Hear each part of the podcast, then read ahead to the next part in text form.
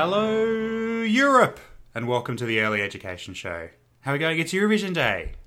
I'm Liam. I'm Lisa. And I'm Leanne. This is a desperate, cynical marketing ploy. Actually, I don't know how my marketing is going to be. But this is this is our Eurovision-themed episode. Eurovision's on tonight. Are we? Are we is everyone excited? Yes. Mm. Incredibly yes, yes. excited. Yes. But, but we still haven't clarified whether it's actually on T V or whether maybe people will be thinking this is much better entertainment than um, than watching Eurovision, I think which so. we think is on tonight or Absolutely. tomorrow night or some night anyway. I think we all need to be clear we're all wearing fantastic, fabulous outfits tonight.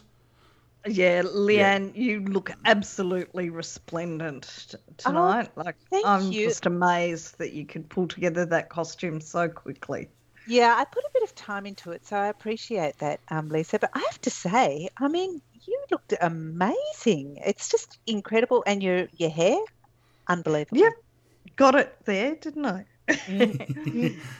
Fantastic. So, yes, we will be, we are, our main topic for tonight uh, won't necessarily be specifically Euro-themed, but we will be, uh, we're going to be touching on some Europe-based stuff later on because um, we, we we couldn't avoid it. It's probably one of, it's uh, it's the, the, the go-to for the year for me. And Lisa, I'm surprised how quickly you've turned on Eurovision because you used to uh, regularly look, mock us for our, our liking of Eurovision.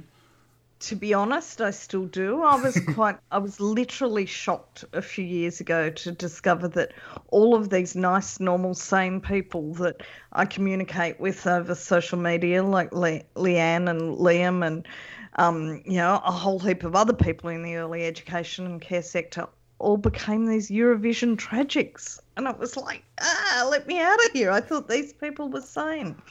But I've made a, a concerted effort this year to get on board and to get into the spirit of things, hence my costume tonight. You know, so we'll just see how I can how we can go. So you know you can live tweet it, Lisa. I'll be looking forward to that this year. Uh, yes, okay, that means I've got to actually watch it. Yeah, sure, sure. Yeah, whatever you say, yeah. Liam, I'll, I'll join in that with...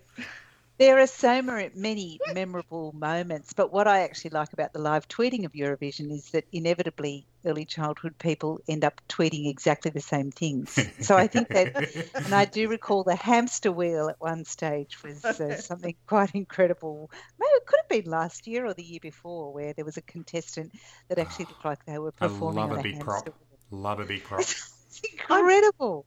incredible. Leanne, the other thing I really enjoyed about it was how political enemies within the sector, well, not political enemies, but people from, you know, from the the uh, for-profit peaks and people from the community-based peaks actually came together over over Eurovision. That's the spirit it's obviously of Eurovision, got that Lisa. Healing, That's you know, it. healing. That's exactly thing. what Eurovision's for. There you go. Ex- That's it. Maybe this. Maybe Eurovision can broker a solution to all of the early childhood issues in this country. Détente in early childhood. Let's hope.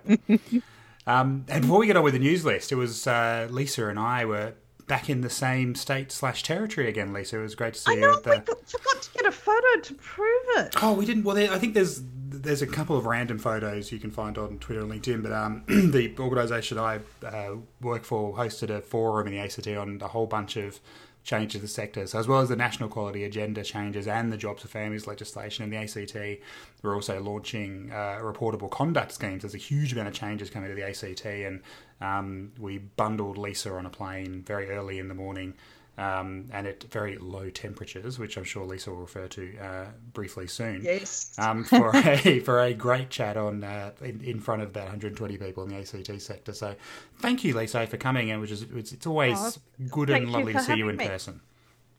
Yeah, it was lovely to see you too, but I think, you know, I, I looked at the faces of those one hundred twenty people as we revealed, you know, more and more about what the changes might mean at service level, and I think I saw some slightly worried faces, so it'll be interesting just the amount not, of change not, that's going to happen.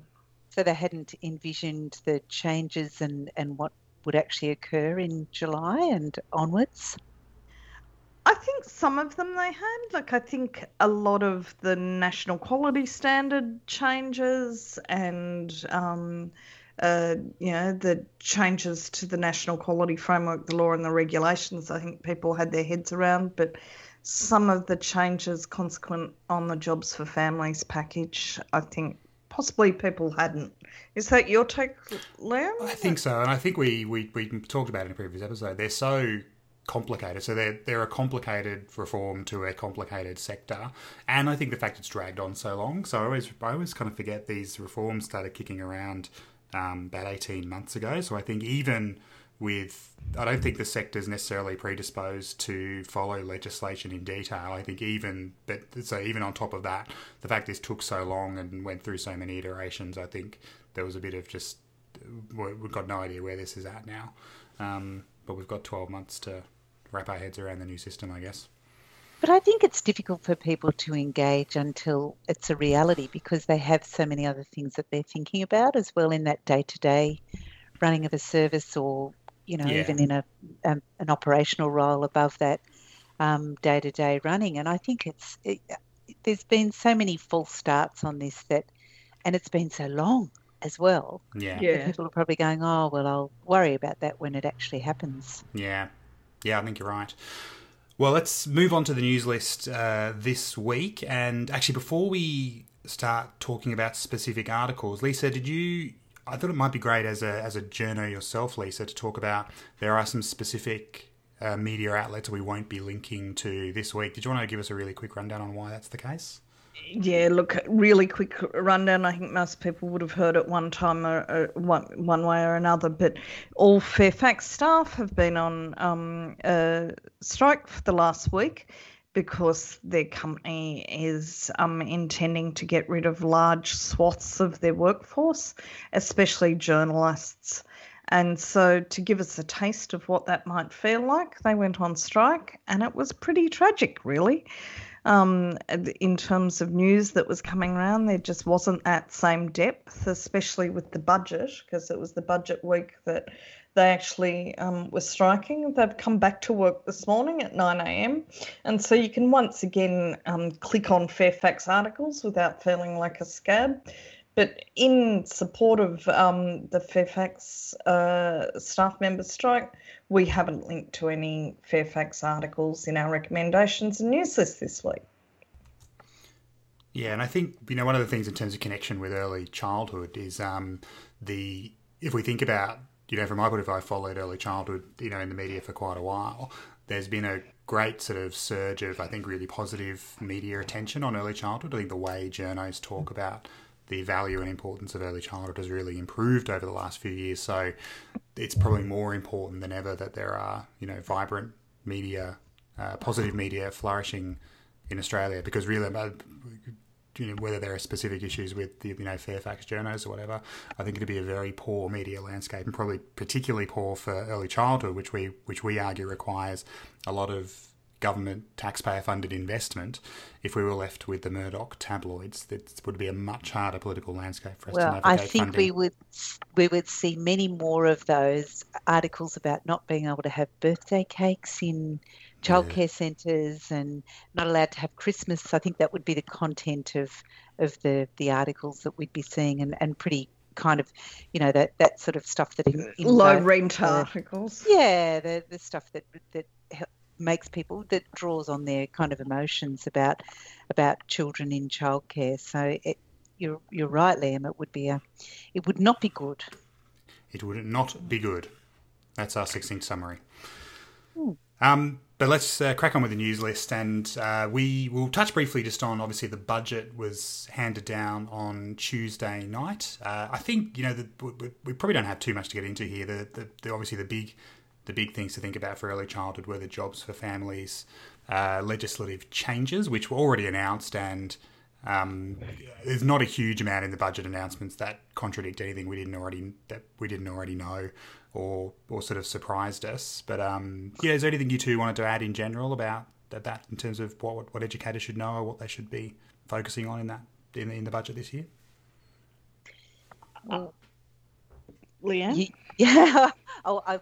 It would have been helpful if I'd gone to someone particular. I, even... Yeah, that's yeah, that's all right. We can we can fight it out here. This is uh, Eurovision after all. um, I I would have love to have seen some sort of surprise uh, item there, which was professional development for for the sector. That would have been wonderful. You know, just like a... You're hey, dreaming. Hi. I know, but, you know, we knew everything else really that was in there, and so I would have um, loved to have seen that. And then the one that, that also... Um, was there that kind of concerned me, that wasn't directly, um, you know, Jobs for Families or National Partnerships related, was the the uh, program which is for getting parents back to work. I, I can't remember what it's called. Lisa, can you remember no. what that one's called? Parent Rent or something. Oh, it's Parents Now. Parent. Oh, I don't know.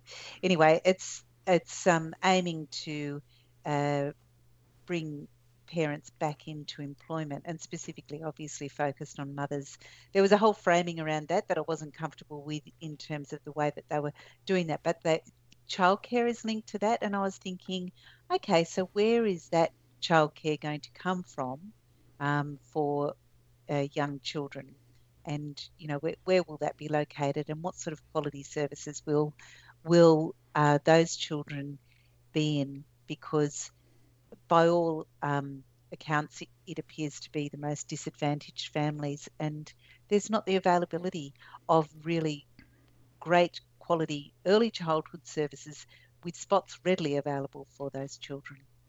And they probably yeah. won't meet the activity test now anyway. Well, I think it's a special activity test, this one. Ah. I think it's a special one. Mm. Really? It's interesting that you raised that, Liam, because I think the most, you know, once I distilled it in my head today, once the most, you know, amazing thing about the budget, which, you know, a lot of commentators are calling it a Labor-like budget from the Coalition, is that they were prepared to get rid of a lot of those horrible moves that first came in the two thousand fourteen budget. They were prepared to deliver a much more fair budget. And if they were prepared to d- to get rid of bad policy, if they were prepared to deliver more fairness, if there was a sector that was actually really pushing hmm. on the cutting of um, vulnerable children's access to early education and care through the activity test, maybe we could have won. Well, I think, yeah, but look, it's a good point, Lisa. And I think it's really, it's fascinating that that, that that access for, it seems like such a no-brainer that funding for children should be viewed through a sort of fairness and equity prism. But the fact it's not, yeah, is is indicative, I think, of, of sector advocacy and, and advocacy and how far we've got to go. But yeah, no, I agree. But I I think in, in other moves within the budget, there is, there's quite a lot of targeting, um, although the idea is that it's a Labor light budget. I think there's a lot of targeting of very, very disadvantaged people, uh, N D I S excluded, but some very, very disadvantaged people. And I think that those that, that fall, that fail the activity tests are in that as well. So uh, to me, it's marginalising the most marginalised. I think that's what that budget has given us.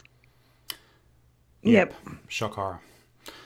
Um, mm. Okay, so there's obviously um, there's there's summaries available of, of the, the, the budget out there. We, we'll, we'll link to a few in the show notes, but uh, the the main early child things to think about are the Jobs for Family stuff, which is already announced, and there's a lot of that stuff out there already. If you're not sick to death of, of reading it and, and can read it without a curtain of tears, I've got to say actually, I, I finally I'd been putting this off for weeks, trying to avoid.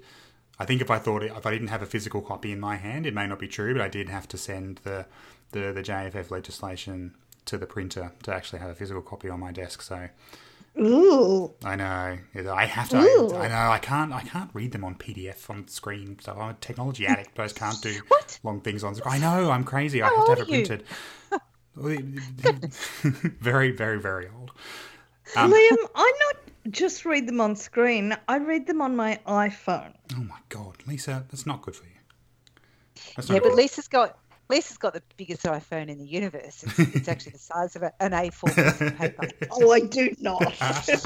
I've got a standard iPhone seven, not even a seven plus. So I think ah, it's like a, a mini iPad. It is not. All right. So I think, Lisa, I think you're going to bring us the next one, which is about um, some an, an interesting daily fee that's being charged in a centre in South Australia. Do you want to take us through that one?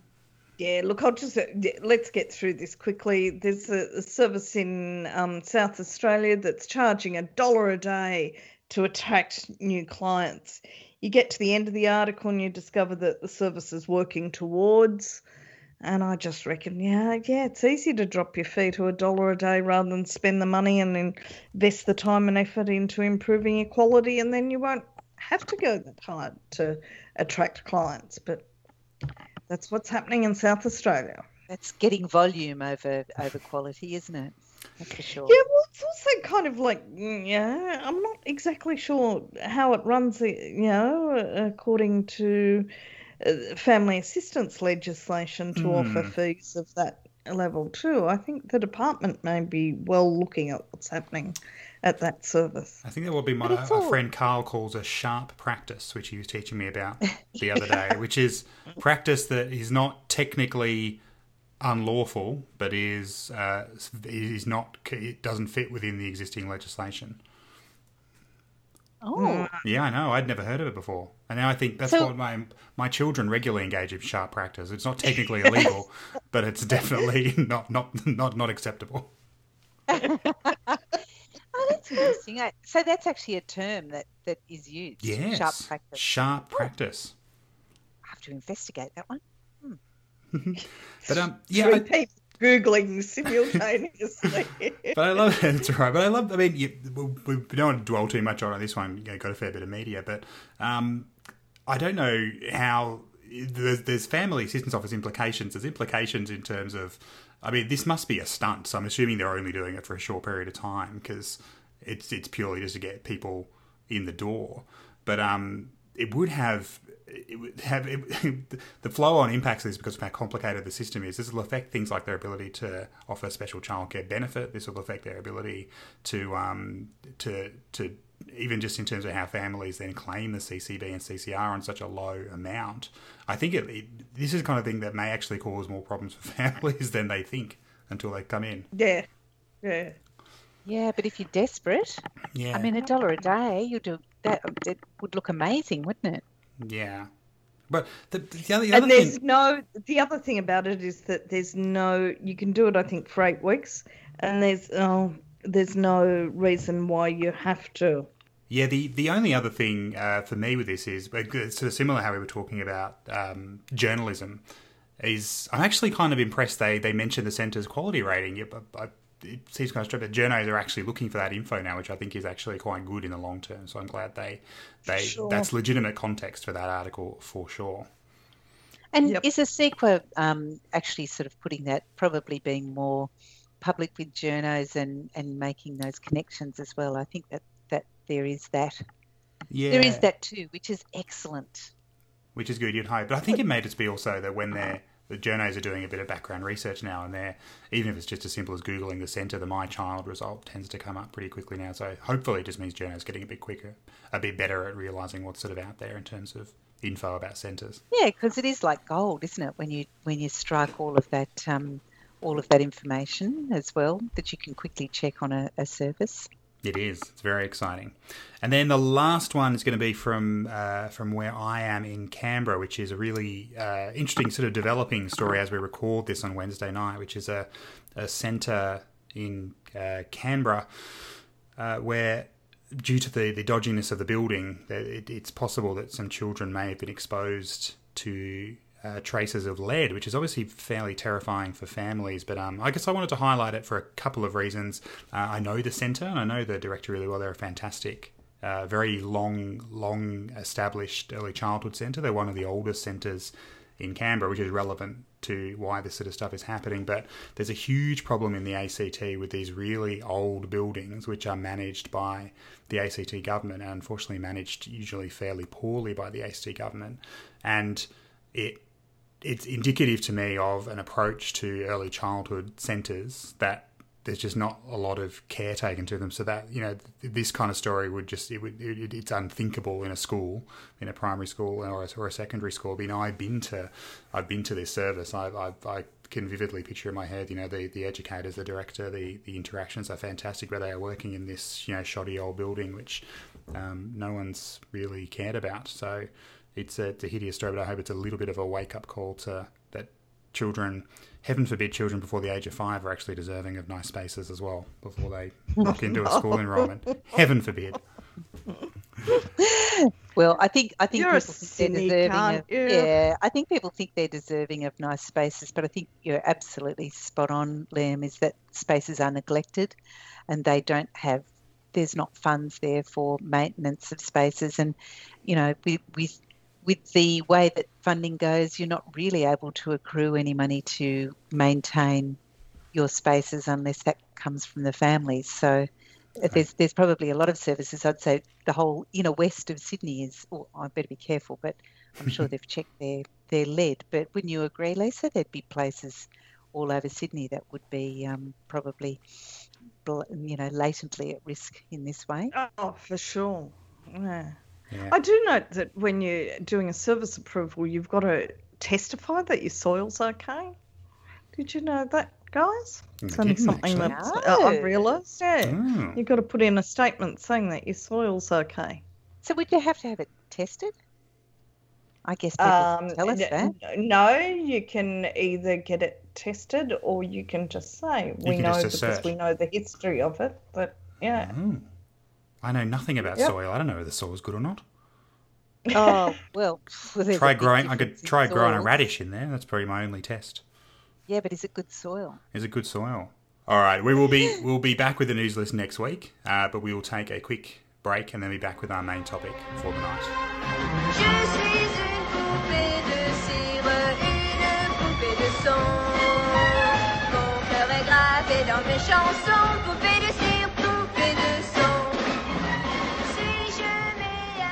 All right, we're back, and we're going to be talking this week about the one thing we left off the news list, which is the announcement from Minister, Education Minister Simon Birmingham that the National Partnership Agreement for Early Childhood Education was being extended, hooray, for one year. Boo. Uh, this will be the fifth, ex- fifth short-term extension of this funding Uh, since two thousand, uh, since, sorry, two thousand thirteen. Uh, so it seemed we've had this on our sort of topic list for quite a while, so we thought this was probably a good time to tackle it uh, tonight. So I'm wondering, and we uh, we should have organised it beforehand, but I was wondering, uh, Leanne or Lisa, whether you you either of you were comfortable with giving us a bit of a you know a bit of a summary, history, and background, and I guess the context of the the N P A, which we'll refer to it as for the rest of tonight. Who's up for that? well, okay. I, I was I was striking back okay. in my memory about the arrangements, so I I went back to the departmental website, which is part part fake news and part, and part hashtag fake news. so, I well, Lisa, you sound like you're at the ready. Yeah. What you did that too? Did you? Right. Okay. So, it shows so how look, much has happened. There was read yeah, along. There was. Kevin Rudd read um, James Heckman on his summer holidays, came back and said to his party, early education, it's the way, truth and the light. And they went, yeah, okay, what's that stuff?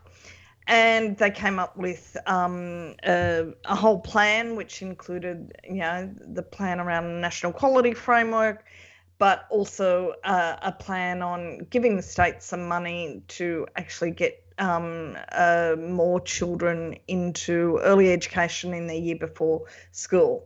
When um, Kevin oh seven got in, it was very soon after that, um, I think it was only about six months actually, that they first signed the first National Partnership Agreement on Early Childhood Education with all the states and territories. And basically it said, we'll give you a whack of money if you increase the amount of children that are in um, preschool or early education in their year before school for at least fifteen hours. And it was initially to be delivered by a four-year trained, um, univer- four-year university educated teacher. And everyone said, okay, yep, we'll do it. Various states um, did better than the others at implementing it. Various states did better than, started off from a better point than other states. Various states, um, like, actually used the federal government money very well. Um, some not so well. Um, then from then on, it's just been extended year by year by year. So there was one extension in two thousand thirteen that was for two years, then another extension in two thousand fifteen, then another in um, the two thousand sixteen two thousand seventeen financial year, and now we've just had a one more year extension on it.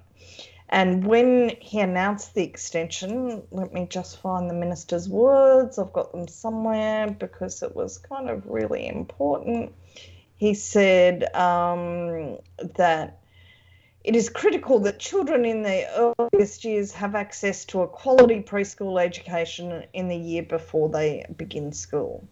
And so because of it, he was going to extend it. And he then said, why only one year? Well, he didn't actually say why only one year, but he said the one-year extension will allow for proper discussions with the states and territories on how we fairly guarantee, mm-hmm. in an ongoing sense, fifteen hours of preschool. Beyond that, given the very different models of preschool delivery that apply from one state to another. So basically he's saying since they were elected in... When was the coalition first elected? twenty thirteen, about fifty-seven yeah. years ago. Yeah, so in the Gosh, fifty-seven years long. They've been in, in and, and two prime ministers um, that since they've been in power, um, that they didn't actually have time to talk to the states about how to um, uh, guarantee in an ongoing sense um, the um, early education funding. Basically, what it comes down to is that they really don't want to fund it. They want the states to. Well, they they probably sitting in there every year going, oh, God, here it is again.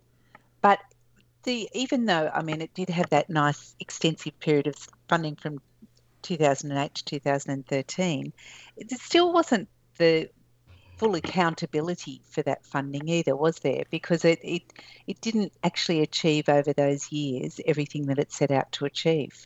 Well, it's interesting, mm, and, and no. first of all, well, no, but is that important? Well, firstly, big round of applause for Lisa for but not the, with no uh, no knowledge that she was going to have to give that big context for doing it. Thank you very much, Lisa. Um, it's interesting. I, I remember I, I was um, at a workshop the other day. And was talking about just how complicated and ridiculous the early childhood education system is in Australia, and I use the the N P A as an example, so even something that should be that is a, it is a big win. So you know, putting aside you know partisan uh, activist advocacy nonsense, the N P A is a good thing in general. So the with the oh yes uh, yeah the funding for but mm. so even that in Australia, even something that. Even conservative governments reluctantly, but yes, they will go, yes, okay, we'll fund preschool.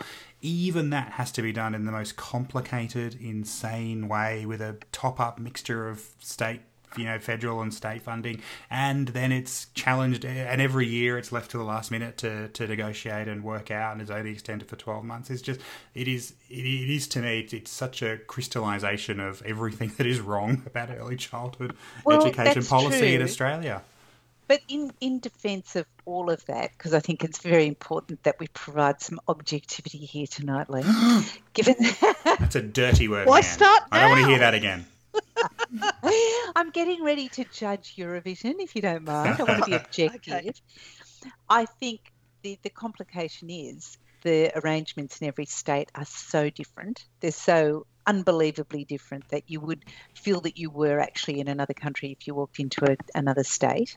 And um, that I don't think that, that governments have really understood exactly what they have on their hands. And so Birmingham saying that about, you know, the full discussion, I, I, I don't believe that, that he could ever consider that the Jobs for Families package could, or whatever whatever will take, could take its place. But I think in, in his head, he's thinking, gosh, it must be simple to do that. And the complexity is is there. There's just so much complexity in it. And so, it, I mean, it's not really, I'm not really being objective. All I'm saying is that no. it is a big kind of, yeah. you know, bird's nest of a mess there that is very difficult for um, government itself to understand. Yeah. The only thing I might just yep. quickly leap in before we get into some more of the um, the sort of the, the political policy implications is that there is there is some fairly strong evidence that the the partnership, despite the fact it's it's rolled out in a complicated way, has had a very positive impact. So even so, the starkest example is in Queensland. So in two thousand eight, there was an enrolment rate in the year before school of twenty-nine percent. So only thirty percent of children of uh, children the year before school in Queensland were attending a preschool program, and that's in two thousand fifteen. That's that was up to one hundred percent. Now the, the, the data is always a little tricky to, to address, but that's a fairly staggering increase, and every state and territory has seen a fairly dramatic increase. Le- Le- Lisa, are you laughing? No, Lisa, are you you're laughing? No, you're sneezing, aren't you? No, I'm not. I'm, oh, I'm barfing, la- if anything. Oh, it's really yeah. funny. We watched through the first few agreements in New South Wales how we went from something like, I can't quite remember what the first percentage was in New South Wales, but it was something like sixty percent. And then it says eighty-two percent in two thousand eight. And ninety percent and then ninety-five percent. But nothing actually changed on the ground. It was just that those figures needed to keep going up in order for the Commonwealth to keep funding them. Look, New South Wales is always a bit insane, and we've called that out regularly in the podcast. But the, the Queensland stats, whether they're the, the, the twenty-nine to one hundred percent, I think you could probably question. But there is no doubt whatsoever that it had a huge impact on dramatically increasing the number of children that were enrolled in in some form of preschool. And that's that's accepted in Queensland. I've, I've you know I've been to forums and stuff where that that's single-handedly pointed to as the reason that's now happening. But I think it, it comes back to that um, accountability that that uh, I mentioned before, and how people, how states gather data as well, which is exactly what you're saying, Lisa. But it's it's significant that in states where they have used that and been and used that um, with a, a certain level of responsibility, their fee is you know yeah. close to zero, um, and they've used that national partnerships money to do that, and have had a pretty good percentage of enrolment of four-year-olds. So sure, and in a lot of those states, they have like they're really clear that state government funding provides this many hours, normally twelve hours, yeah. and the federal government funding provides three hours of of early education. So you know, oh, do you in know some the states state... put money in themselves, Lisa. Is that what you're saying? Well, Leanne, I'm sorry to tell you this. I know it'll break your heart, but yes, some states do. Oh my God, I know. I'm overwhelmed. The A C T does twelve hours. I'll have you know, we just get a three-hour top-up from the federal from the federal government. Yeah, we're not asking that much from the feds. Yeah. Yeah. Yeah. yeah. Um. So. We talked a little bit about in that history and context, Lisa, about, you know, what I call this sort of endless, you know, merry-go-round of short-term funding announcements. And it is hilarious looking at the National Partnership Agreement page. There's this block of, yeah, two thousand eight to two thousand thirteen, and then just endless. We're now onto the fourth draft of another National Partnership Agreement. Look, beyond, we I think we answered the question a little bit before about why that happens. The, the, the blunt answer is, well, gov- the Conservative government just doesn't want to fund it.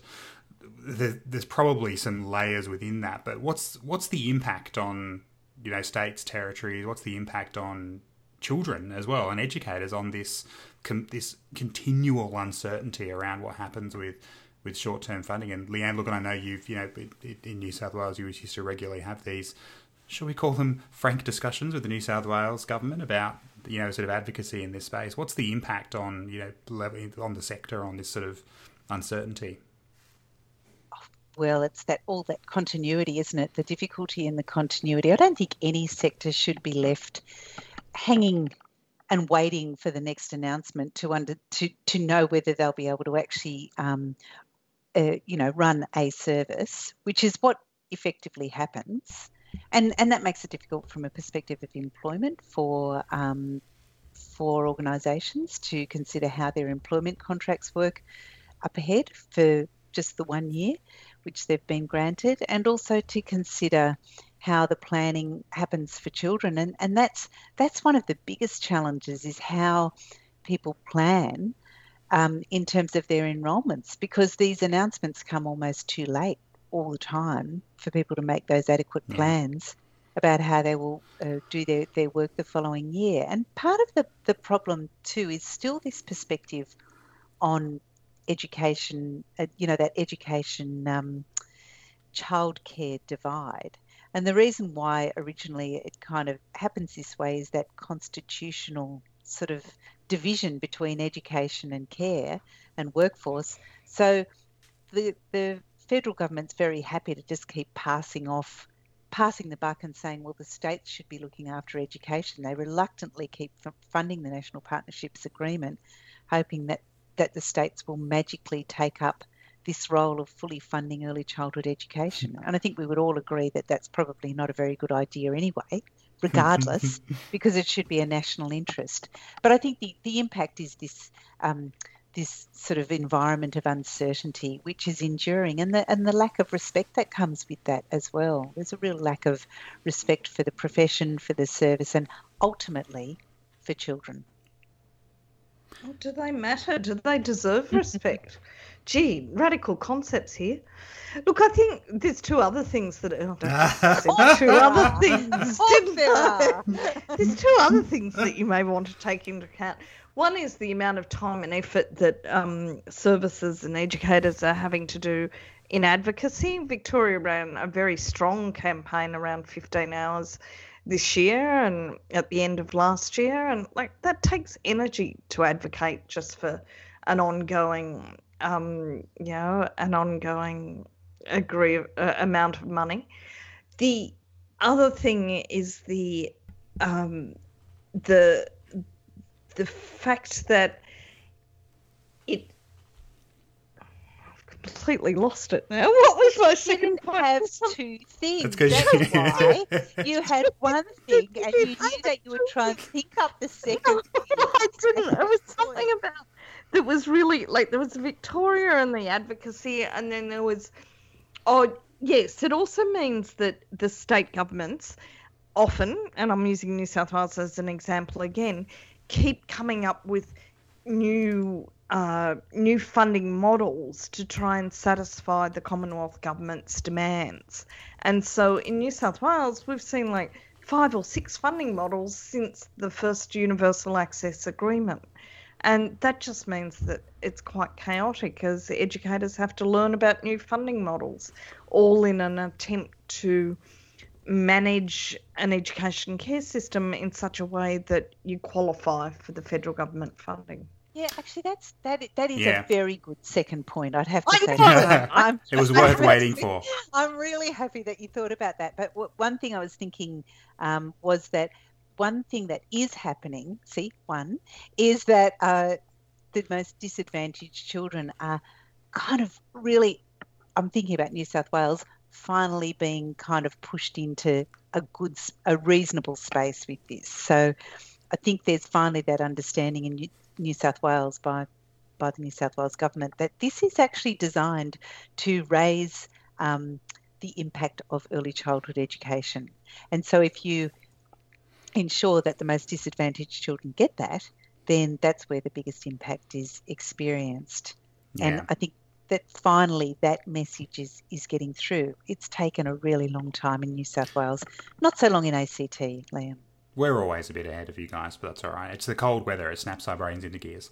But the the only the, the only other one thing I will add as well is I'm just I'm always shocked by the how how politically poorly the the Conservative government, the the Liberal government, does on this stuff, because it has it's been it's been an, a, a nightmare since they came into power in twenty thirteen.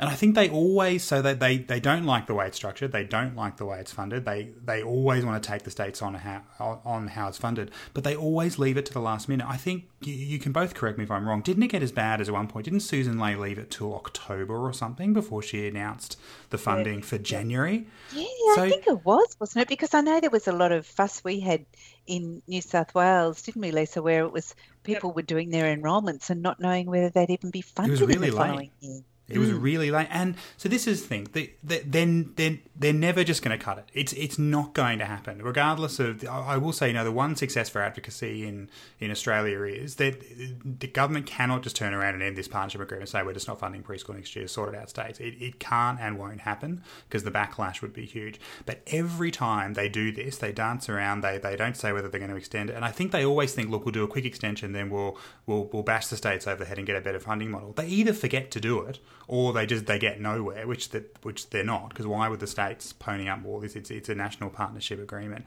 It is just it it it's emblematic of just how sort of politically tone deaf they are. Sometimes that they do this, they they they threaten this every single year, and it goes nowhere. I you wonder why they just don't cave in and just go, look, we'll you know we'll you know do a five year extension and review at the end of the time, but they.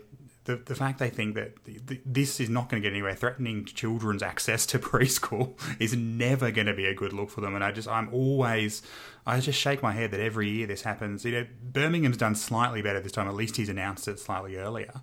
But again, it's another twelve-month extension. I think he's fallen into this trap of, well, thinking I'll meet with the states over this time and sort out a better agreement. It's not going to happen. Mm. So, so what will happen? What's the prediction? What will happen? Where do you mean where to for the National Partnership Agreement, as per the bullet point? Yeah. Um, well, that's a good. I might chuck that. Chuck that. I mean, I've probably given my view there. I think the N P A. I think as it is because of the the bickering between states. So when the national part, so the, probably the only thing we didn't say in the history and background was the N P A kind of got up because it was wall to wall Labor government. So there was a Labor federal government and there were Labor governments in. I think. Wasn't there a period of time where every state and territory was Labor? Yep. So that was when the N Q F yeah. went through and the first national mm. partnership. Exactly. So that's kind of where. So okay. That's no longer the case. So my my view is, look, in those sort of situations, inertia tends to triumph because states aren't. The federal and state governments are all facing their own, you know, budgetary, you know, emergencies or whatever you want to call it. They, they, they, no one's going to budge on this kind of stuff. So I think. Sadly, look, I'm hoping I'm wrong, but I think we're just going to, as long as there's a conservative government in the federal government, we're, it's going to be this year-on-year thing. I think, you know, I've got my own issues with the Labor government and their approach to early childhood education. I think they're likely to commit to longer-term funding of this, but I until there's a, a big change, until there's fundamental change to the sector, until early childhood education, there's a fundamental shift in that, and I think we're you know, generate where we, you know, we're decades away from that. If, if it happens at all, which surely it will have to, I think we're just going to be, it's, it's going to be a cycle of conservative governments, year on year funding, Labor governments, you know, probably three to five year agreements. Mm, I disagree with you. I think it'll be gone by next year. Ooh. I'll give it a year. Do you? Lisa, God, I yep. thought I was being bitter and cynical and sad. No, look, it just if you put together just a few different speeches that Birmingham's made and a few things he said about this, they really think that the Jobs for Families package kind of covers off on their obligations um, in this space. They see that childcare has a little bit of a learning component in it, and really they're only interested in doing it for, for hard-working families, you know. Um, so...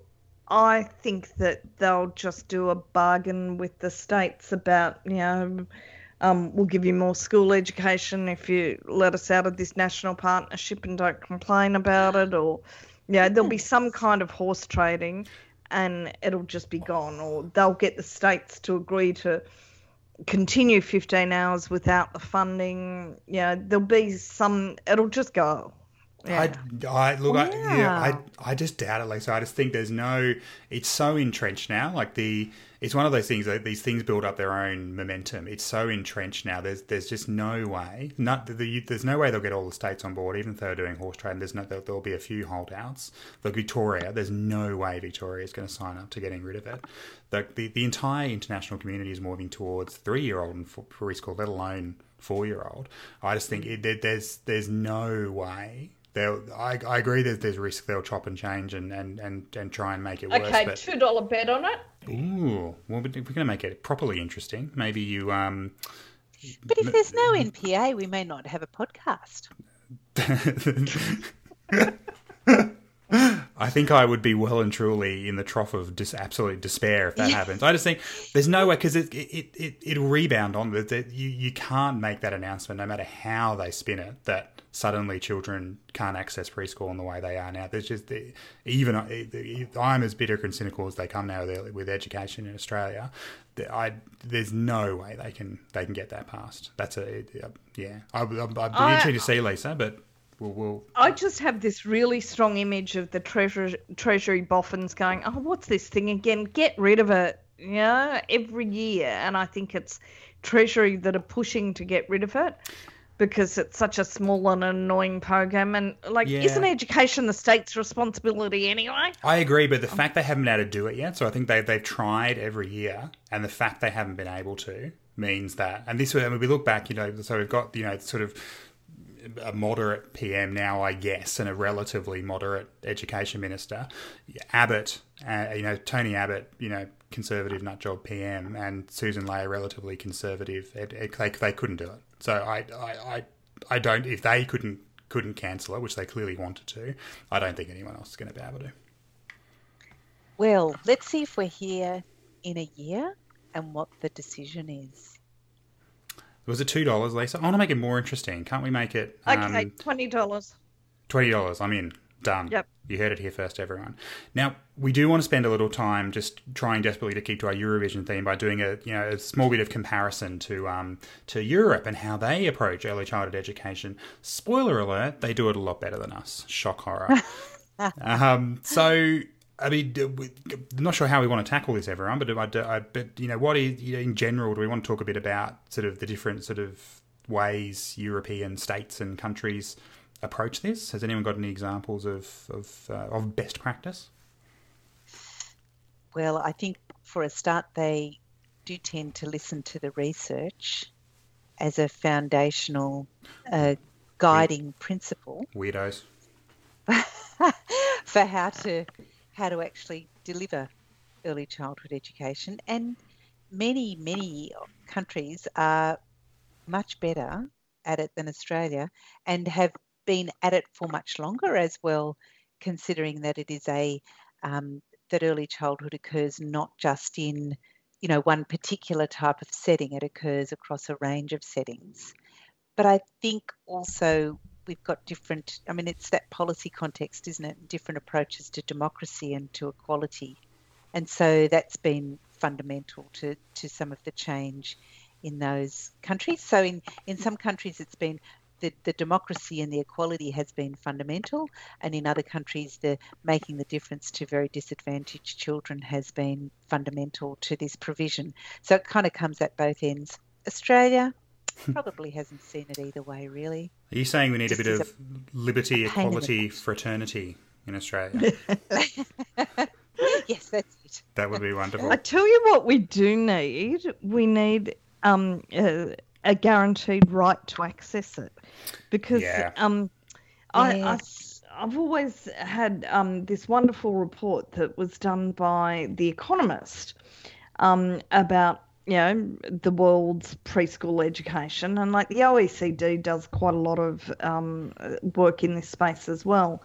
But The Economist just kind of looked at ranking the world in terms of how they did on preschool education, right? Uh, as you do, because it's, it's an important thing to do.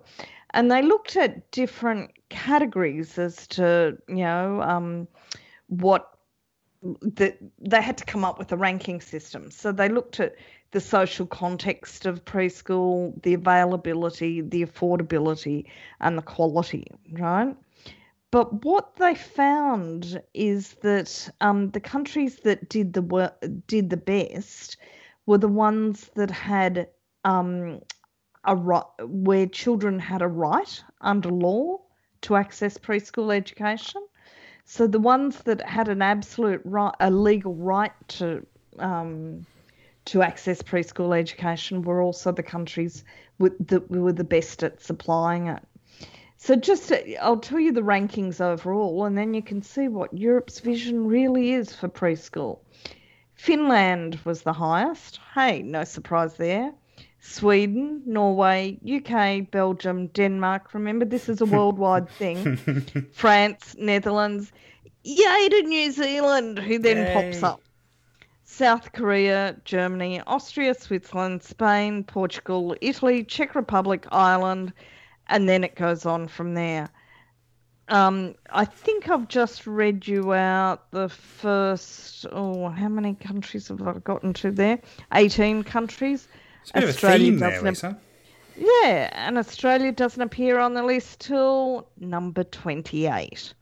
So basically, you know, like we're just nowhere near that um, compared to countries that had, you know, the elements that, that they set apart from rights that were the legal right to a preschool education that was important was a comprehensive and effective early childhood development strategy, uh, effective subsidies that reach underprivileged families, student-teacher ratios under fifteen. Well, we did well there.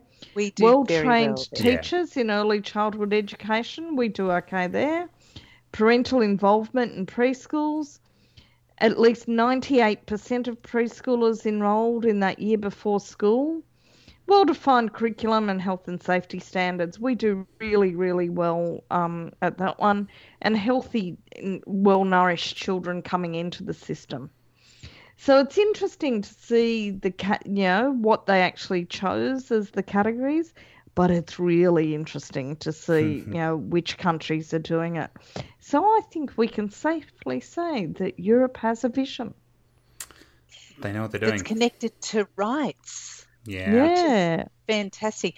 The the other, I mean, we we do need to make mention of ratios because we do very well in that area. Yep, do we not? For sure. Yeah, I mean, we really, we really do. There well. are some so things that, we that, do well. Yeah, because we, we want to be objective. Is that what I've said tonight before? I think I have. I but um, stop saying that, Leanne. It's freaking me out. The the interesting, the other interesting part of this, and this might be, you know, in some ways, this connects to how well um, it is provided. Is when you get to a, a list in one of the O E C D documents around who is actually responsible, what. What um, ministry is responsible for early childhood education? Australia needs a whole separate country note because yeah. there are so many different oh. departments that are responsible. And you know what? I think that does have a huge impact. Oh, it does. Yeah, yeah, it does. Absolutely. It doesn't allow for this broader strategic view, which is what we, you know, are experiencing this problem with the, the feds at the moment, to actually say, early childhood education is being provided and it is actually reaching the people, um, all all children and those who need it most in particular. So it's, yeah, they, it, it doesn't it doesn't even have a listing next to its name. It just has a C note and then a full paragraph yeah. on who, who oh, does wow. that. Well, we need to wrap this up pretty soon, but I think given obviously where... Can we're... I just give a few more nerdy things and a, a call out? Because sure. I think we really need to talk about how amazing the work of the Mitchell Institute is in this area oh, yeah. and giving us all the data, um, especially Stacey Hines and... Uh, oh, I've got, I've got Stacey, that one wrong. Stacey Fox and Bronwyn Hines. Yeah, thank you. Sorry, Stacey. Sorry, Bronwyn. That's like but a... Um... Their That's research, like a Brangelina, Lisa. You've done a Brangelina. yeah. Their research really has given us a lot of information. But I'll just read you some of the stuff from um, a summary of Stacey's report on um, why uh, two years are better than one, and it's just about what's happening internationally right now with preschool. So the U K expanded funded earlier education to three-year-olds in two thousand four. So threes and fours get it there. And there is near universal attendance for three-year-olds in part, um, part-time preschool. In Ireland, universal free preschool for three-year-olds came into effect from September of last year.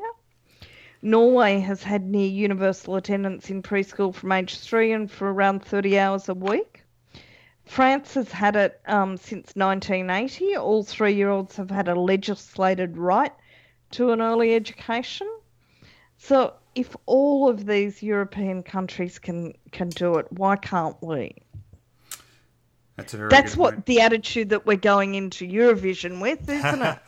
who was, Absolutely. Who was top of your list, Lisa, or of European countries that were doing well in early education, the one you had before? Oh, Finland. Finland. So is our recommendation is in terms of who, if you're in early childhood education in Australia, if there's a country you're throwing your support behind this weekend, we're, we're, we're hoping Finland gets the wind, aren't we?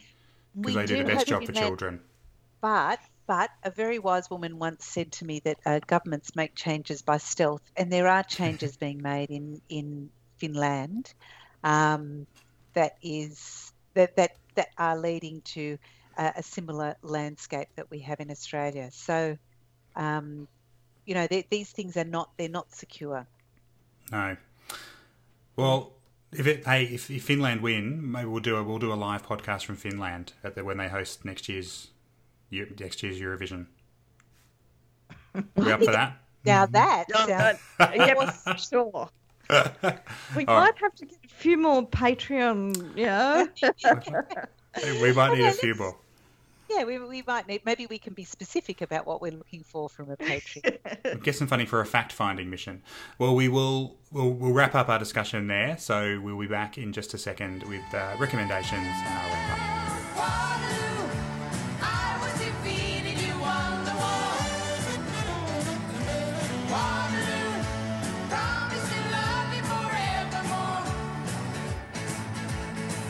All right, so we're going to quickly roll through our recommendations for this week. Uh, Leanne, what are you what are you bringing us this week?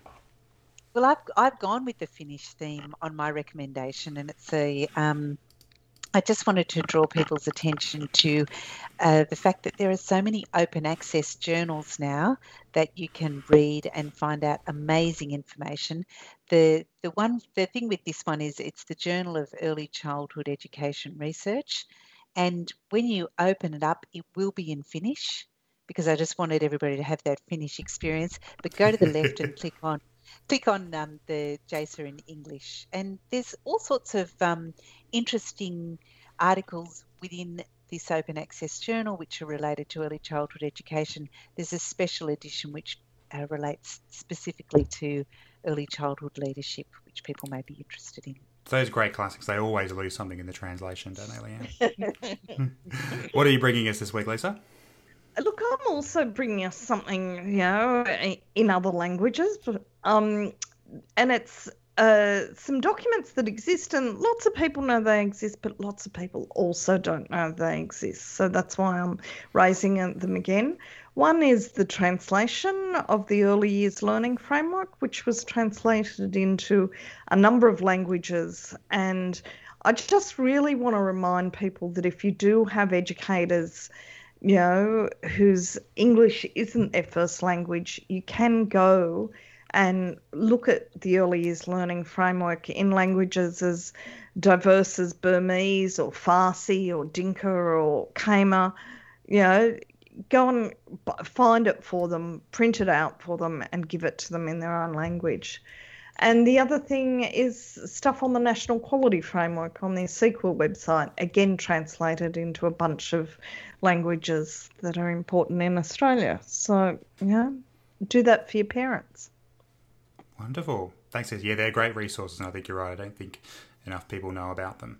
Um, and my one, you, you kind of stole my thunder, Lisa, because I'm going to link to a Mitchell Institute Sorry. Uh, report. That's all right. I forgive you, Lisa. So it's um, uh, it actually talks about, it's a fantastic report that looks at the, it's sort of a bit of a look at how important two years of preschool, uh, funded preschool would be. So as well as sort of highlighting the, the benefits of preschool in general, it actually says Australia needs to look at extending that to two years before attending school, which I think we all agree would be a fantastic idea. And yeah, I can only add my, you know, uh, as I've been, I think I, I, it's one of those things I didn't realise I knew I needed until the Mitchell Institute came around. I think we were scrambling for international reports and all this kind of stuff. They, the Mitchell Institute sort of regularly put out fantastic uh, research on very specifically Australian and, and really looking at the complicated system we have. So absolutely take off my hat, particularly to Stacey and Bronwyn, but I know there's other people doing fantastic work there. So we've really got to drag them onto the show at some point. So I know I think we know Bronwyn. Yeah, listens, I think so. We should too. That's right. So we, we, we'll get on to them. But uh, that's excellent. That's that's the show for this week. We, can I just can I just do a very very quick stop press? Oh, go for it. Well, this hashtag breaking news. Australia's entrant in Eurovision, who has the most incredible name. I say a firebrace. and comes from Moama, where we know there is very good early childhood education, and he is an Indigenous Australian as well, has made it through to the finals. I just want to know that. Yes! Now, that will be old news by the time people listen to this. But I tell you what, I actually think that this is the theme song for early childhood edu- education in Australia, because his song is called Don't Come Easy. that's, a, that's a very good point. All right. Well, we will wrap up as we will do. We'd like to uh, thank uh, everyone for listening as well. We really appreciate uh, sort of regular listeners who, who tune in each and every week. Uh, if you are enjoying what you're listening to and want to support the show, we would love your support. There's a couple of big ways to do that. You can directly support the show financially at patreon.com forward slash early edu show for as little as a dollar a month. We have, uh, we're really a bit, I think, all blown away by the support we already have on there, and it's Uh, very um, heartening, and it means we can do some more fun stuff, which we are planning we for. We will have that live show soon. Oh, we, we're gonna have no, we're gonna have it. Aren't we gonna have it at the end of the year? Oh. I think we should have it with a party. I, I we, we the, the planning continues. The people, the year has to be the party. We should have had a Eurovision party. it, it'll be like the the work end of year party. That's right. Shouldn't ours be a virtual party then? An open bar. um, so we would, if you can support us on there, we'd really, we really appreciate it. If you can't, uh, you can give us a rating and review on what is now the Apple Podcast Store, not the iTunes Store. Um, so you can, if you can get on your device and uh, hit five stars and leave us a lovely review. That really helps other people find the show, which we're always very excited to have new listeners. The other thing is also just, you know, sending it out, sending an email. If there's a particular email, yeah, a particular episode you've enjoyed, share it with your friends and colleagues. We'd love to have as many people in the sector as possible listening to us rabbit on about Eurovision and other important early childhood topics. You can contact the show in a variety of ways. Send us an email, earlyeduShow at gmail dot com. You can check out our website at early education show dot com. You can also find all of us individually on Twitter. I'm at Liam McNicholas. I'm at Lisa J. Bryant. And I'm at Leanne M. Gibbs three. And until next week, if you're suitably patriotic, obviously go Australia this weekend. If you're, if we're going for who's doing the best job for children in Europe, it's Finland. So I'm gonna, I'm gonna plant my flag, plant my flag for Finland. But until we catch up with you next week, it's goodbye from me. Goodbye from me. And from me.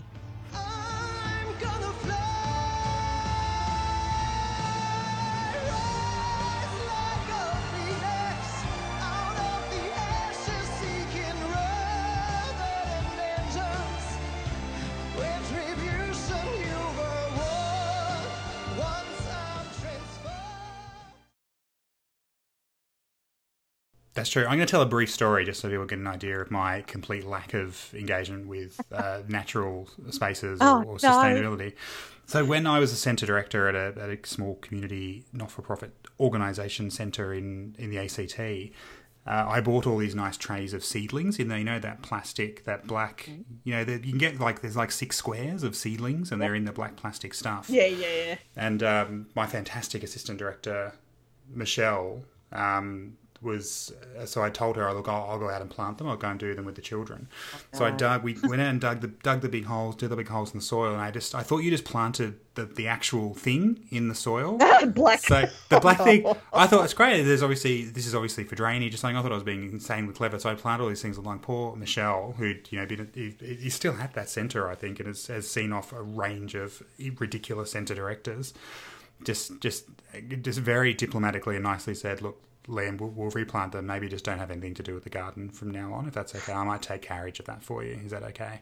Yeah. So, I, if I'm, I, and you're not a man of the natural environment. I am not a man of the natural environment. No, no, it's not, not, not my gig, people. I will, I will do camping if it's in five star restaurants, with uh, five star Liam, restaurants, five star hotels. You are the man of my dreams. I camp in five star hotel foyers. Yeah.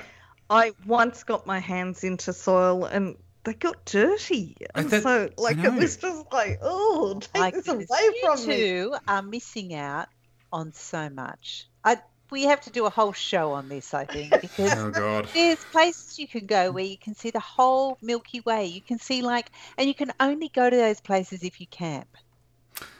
But yeah. Why would you want to? Well, can you? Well, can't you go, Leanne, and take a photo and just send it to me on? Yeah. On send, send it to me. Put it on the photo stream or something. That, that's all I need. It's the same thing.